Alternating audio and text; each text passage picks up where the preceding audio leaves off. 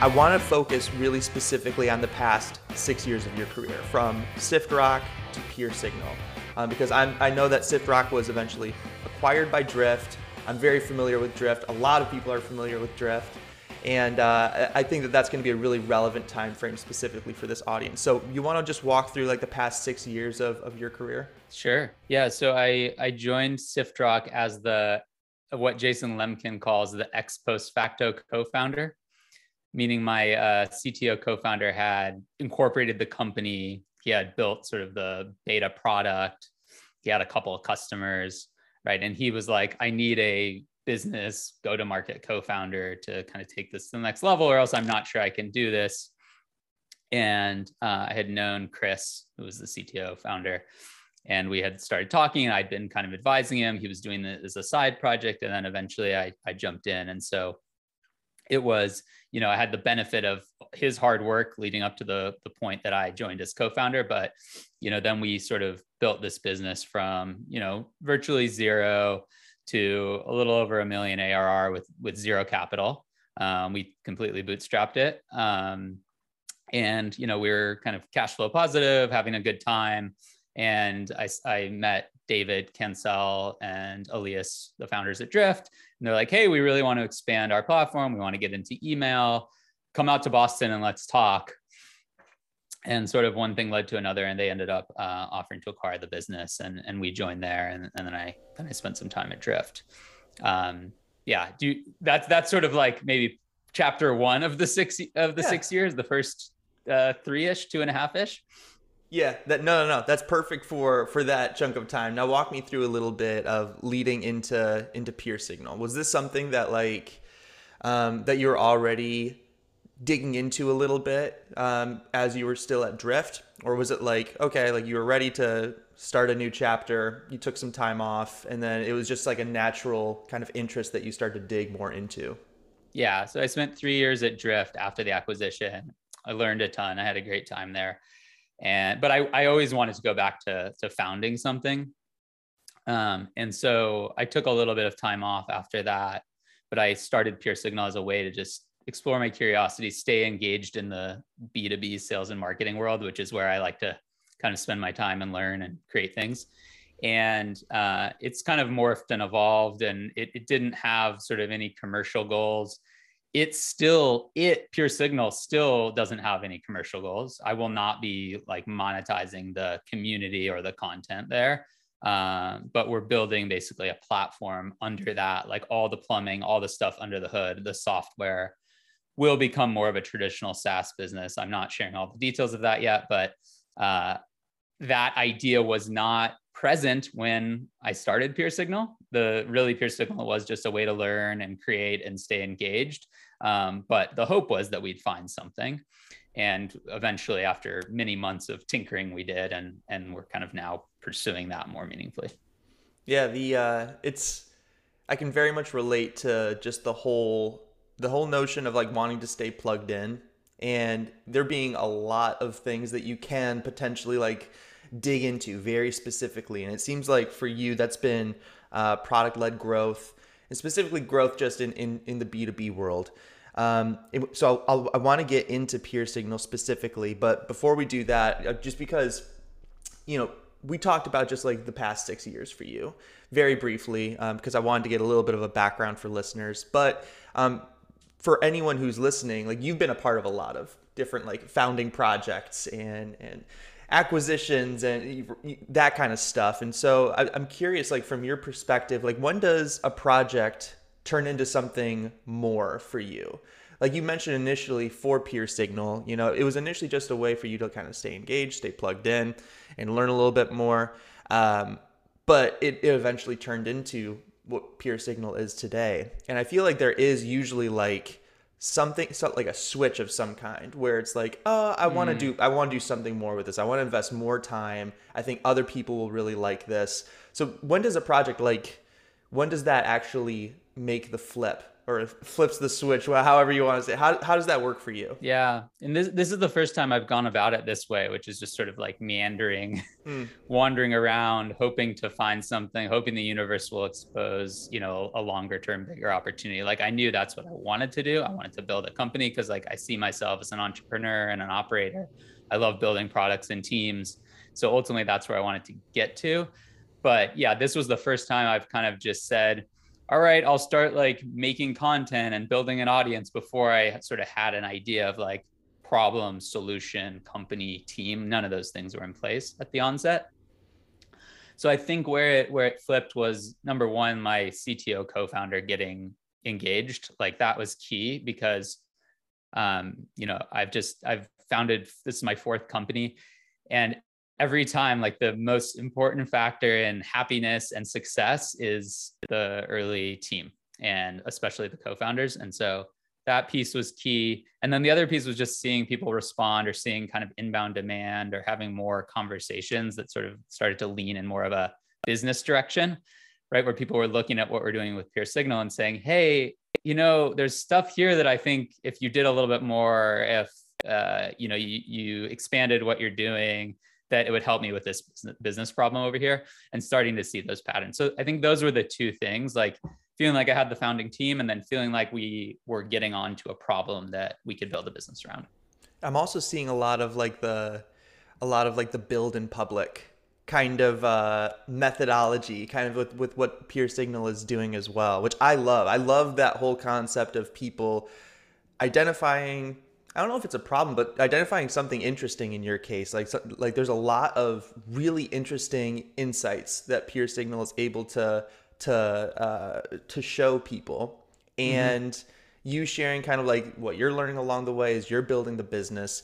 That's something that I feel like has really only gotten more prominent in the past few years. People just really like um, sharing more being like a lot more transparent about the business that they're that they're creating how they're going about it the why. Um, is that something that's been unique for you and that like this kind of go around with the company or were you kind of similar uh, with some of the other companies that you founded as well? It's been similar in the past actually. I've really? always i've always liked that approach. Yeah my two companies ago I, I back in 2010 i was co-founder of a company called simply measured in the social media analytics space and spent a long time building and growing that company. And we started as Untitled Startup, literally untitledstartup.com. Untitled Startup Inc. was our incorporated name.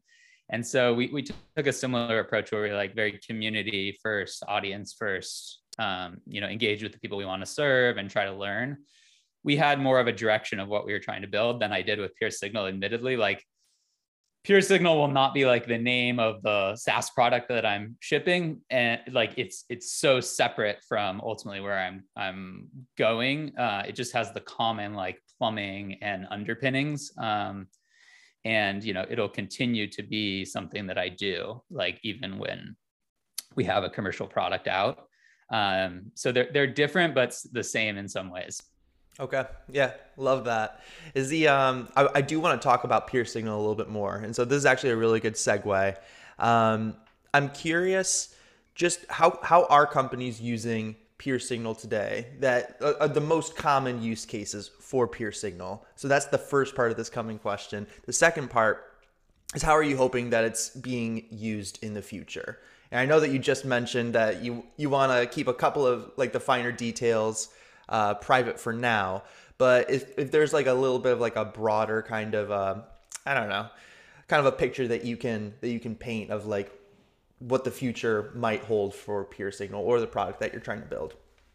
Yeah. So I want I want PeerSignal. I'll separate this, and I, am I'm, I'm being I'm being vague and confusing about it, but because I haven't figured it all out. To be honest, I haven't figured it out in my own mind yet. That's cool. But I, but I think there's sort of like you know, if we came back and in two years we had a conversation, right? I think I'd be able to tell you about two things.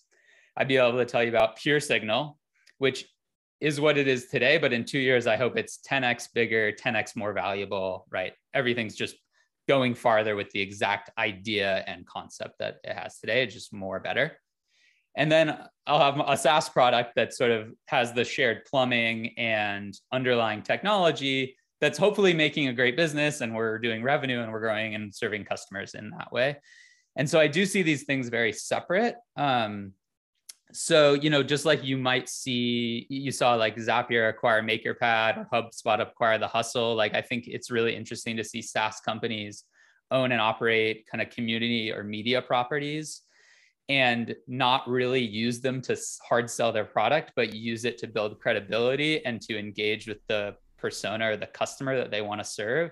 And that's like the model that I want, except I just want to build both pieces from the ground up and okay. not have to acquire the community in five or 10 years. yeah, so yeah, that's maybe a little crazy to try to build like a media company and a tech company all at once, uh-huh. but it uh-huh. just feels right to me in today's climate. And I had the advantage of like starting the media company organically following curiosity and having that get some momentum before I had even figured out the tech company.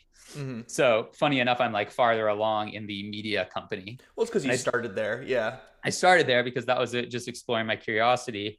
Um, and so, yeah, what I want to do with PeerSignal is just kind of keep going with with what it is. And the, the use cases are really broad ranging from people like you in competitive intel wanting to look at their market to people looking for jobs like, hey, I really want to work in a fast growing hot PLG company. I need to mm-hmm. go see like who's hiring these roles to just general benchmarking, like go to market leaders that want to understand, you know, like what's Figma doing in this area? What is, you know, Maze's pricing strategy like?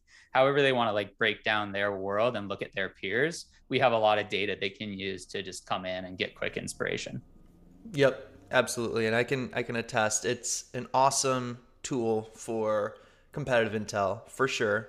And for benchmarking too. I mean like that's one of those things that a lot of people you know don't really think about like with competitive intel. It's just that like you don't have to be like specific competitors with another company like offering the exact same service or product in order to like compare yourself against somebody um, especially to companies that you might aspire to be like in the future. That's definitely one of those great use cases that i've personally found with PeerSignal. It's just like that benchmarking piece of like where do we want to go in in the next uh, two to three years, and like what are those companies doing right now. So totally uh, can see that use case. You offer a couple of different data sets right now that anybody can access. There's the PLG and the B2B growth data sets. What's an interesting difference between these two data sets of PLG and B2B growth data sets that you've noticed between those two companies in the lists? Yeah, that's a good question. So I um, I'll, I'll give I'll set the stage a little bit on how we construct the two indexes.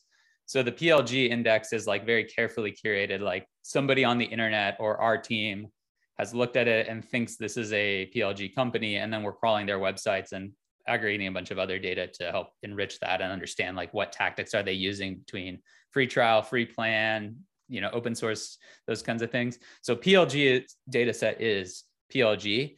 B2B, it, that index includes PLG companies, but the filter criteria for that is 30 to 3,000 employees with positive year over year headcount growth.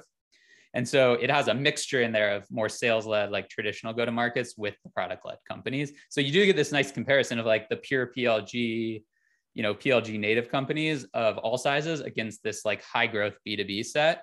Um, I'd like to also have more like a general B2B set later so that you sort of have B2B, high growth B2B, and then PLG. So coming soon. Mm-hmm. Um, there's a couple differences. So the PLG companies do have smaller sales teams, but it's not as much as you'd think. Right. So they that's that's one key difference um, that I found. And then another is they're they're much more um, forward leaning on community. Like they have owned communities at a higher rate. They're hiring community uh, managers or community leaders at a higher rate. So those are like two big themes that I've been pulling on, which is the difference in how their sales teams look in terms of size and allocation, and then want to go deeper into how they're organized and the specific roles. And then also this idea of like building community, which I haven't totally wrapped my head around it, but I think it's something super interesting that the product led companies do well. Yeah, and the community piece is something I'm super interested in as well. There's a lot of folks that I've uh, already had interviews with on this podcast or that I'm planning on having interviews with that are specifically like community minded. Like that's their job, the things that they're um, dedicated to doing 100%. And I, I think that's a really fascinating trend that we're seeing lately. And I so I have PeerSignal uh, pulled up right here next to me because I also want to just share like some of the other data points that that y'all have, like different departments different department headcounts, you have the pricing pages, you have the go-to-market strategy, all the different offers that they're uh, that they're uh, putting uh, like as a CTA on their pages, uh, the different content and communities, and so for anyone that's listening and is trying and is like in this space trying to learn more about their specific industry, about their specific competitors, or about, like I'd mentioned before, other companies that maybe you're just aspiring to be like. You know, uh, mm-hmm. you, it could be like uh, Gong, or it could be like uh, Figma, Mural. Like we have like these very like high growth kind of brand names, and you can actually see and dig in. Like, what are the things that they're uh, like? What's the makeup of the company right right now? The kind of thing, and like what are the things that they're clearly like investing in in order to continue growing. I think that that stuff is super interesting. One other thing that I wanted to specifically chat with you about is uh, on uh, PeerSignal's company page on LinkedIn, you have one specific statement which really stood out to me, which I love. Um, it's signal is data plus examples, sans advice. And I think mm-hmm. that that's so uh, interesting because most startups today have very strong opinions, make very bold statements to stand out, you know, especially, you know, there's so many companies out there today. And so like you have to make these kind of bold statements in order for people to pay attention to you. And you're taking the complete opposite direction with PeerSignal. I love it personally, um, but I'm curious, right? So, what led to that decision for you? Why do you love it? I think that's the answer lies in that. I I, I think I kind of know, but I you know it's like I just I just wanted to get your take. I love it because it's it's so different. Right. So it's yeah. almost like people are trying to figure out like what is their different hot take. And sometimes I think it, you know, that can lead to um, I don't know, just being like outlandish for the sake of being outlandish right. kind of a thing. And um, so in either case, I like it because you're just choosing not even really to play that game. You have a ton of data to offer the world. You can say like really interesting things, but you don't have to like actually like tell people like a direction to go in. Um, exactly. Um, so that's yeah, why I, mean, I like it. Yeah. yeah. And I think there's other people like you and me who who like that, right? Who like research and data and want to sort of form our own conclusions. And you know i'm trying to in, when i write or, or publish stuff i obviously i try to put conclusions or takeaways in there. But i also just try to like you know here's all the data like here's every company that we could find with a free trial. And however you want to slice it or cut it and like draw your own conclusions find your own role models it's it's how i like to learn. And i know you're big on positioning and competitive intel and I, I think like i always like to think positioning first no matter what i'm doing even though this is a free resource right like i'm not trying to monetize it um, I still thought of positioning like what is what's unique, what is it that I'm latching onto here that's causing people to sign up for this and grow. And I sort of zoomed back back to the world, and I thought, okay, on the one hand, you have like the impartial, independent research houses like Gartner and Forrester. And then on the other hand, you have like a ton of people in social media who a lot of them are super smart and have great things to say and can write the best pithy tweets about like what you should do or what strategy is the best. And I was like, well, what if you could take the sort of research house approach, but then have like a, a higher cadence and like a more accessible sort of like the social media side? And I just thought that was missing. And I thought that, you know, you have vendors doing research a lot, but it's always like slanted toward what they're trying to prove. And so I just thought, okay, I'm just going to like collect data on things that I think are interesting and then like package up whatever comes out of that and not have a particular thing I'm trying to push, right? Like I'm not selling product led sales software or anything to help PLG companies specifically, nor do I have plans to. I just think that that's interesting and that's like what the world wants to hear about. And I think that's how like Gartner would approach it. They'd be like, what do, does our audience want to hear about? They wouldn't be like, how do I like write the thing that's going to help me sell a certain piece of software?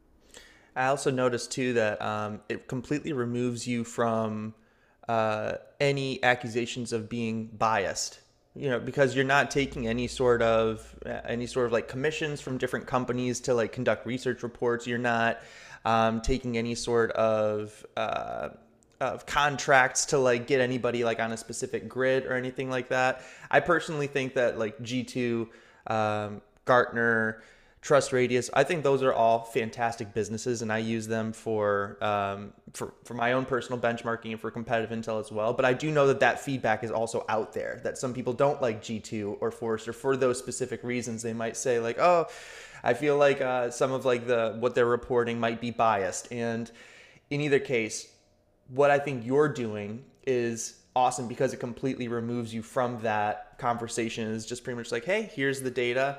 um, in a very curated, um, easy to digest fashion. And you can come to your own conclusions and figure out what makes sense for your business. And so, yeah, I think that that's super smart.